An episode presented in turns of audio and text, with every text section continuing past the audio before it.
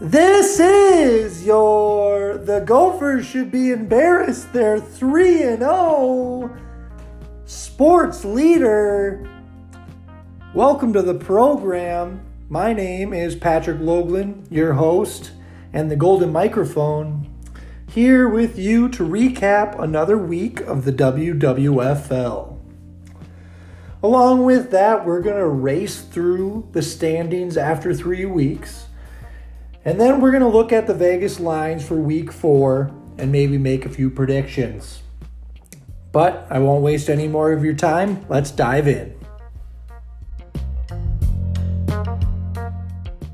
Let's dive right into the matchups.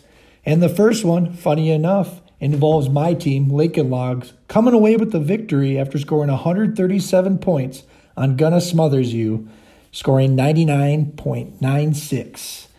It's not Chuck's year so far. He got a measly 5.7 points out of James Conner. And unfortunately, he had Phillip Lindsay on his bench with a whopping 27.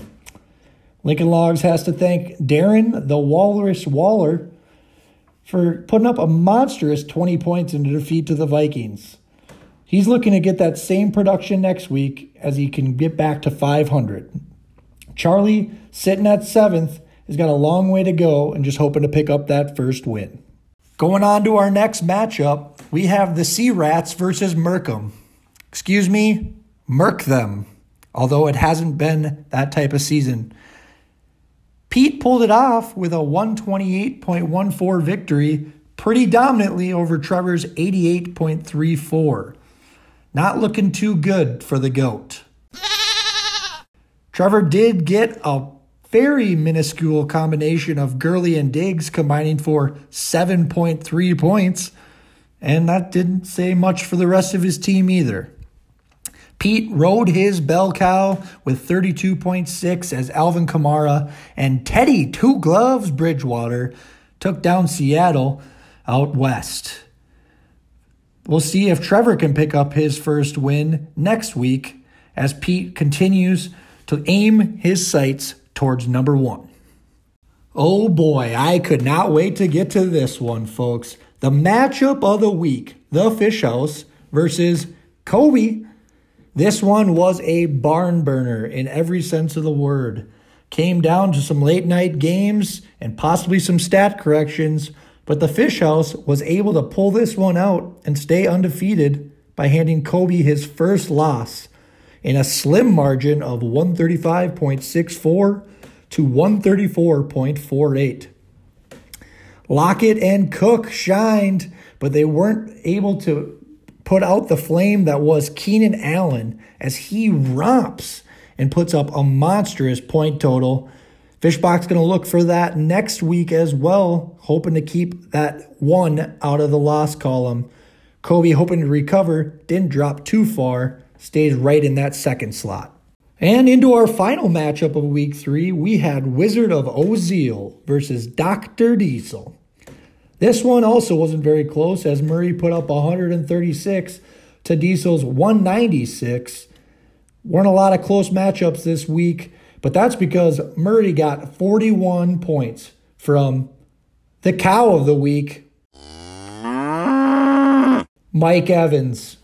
What a week it was for Evans. I'll tell you what, he put up monstrous points after being somewhat of a dud for the first two weeks.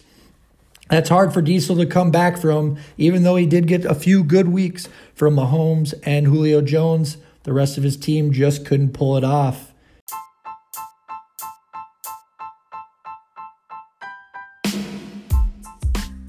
We're going to take a quick race around the league and check out the standings. At one, we got the Fish House, the only undefeated team left at 3 and 0.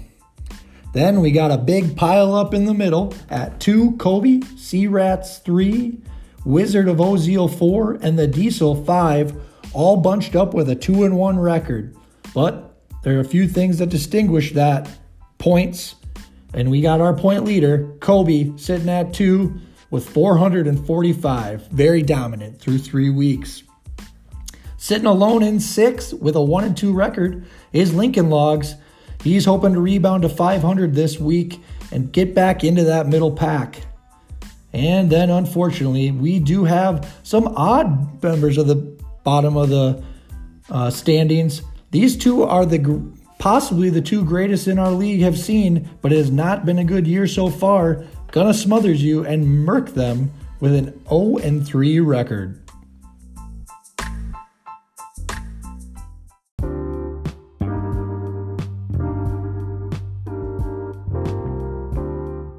Finally, let's head across the border to lowly Iowa and Diamond Joe's Casino. Check out some of these lines.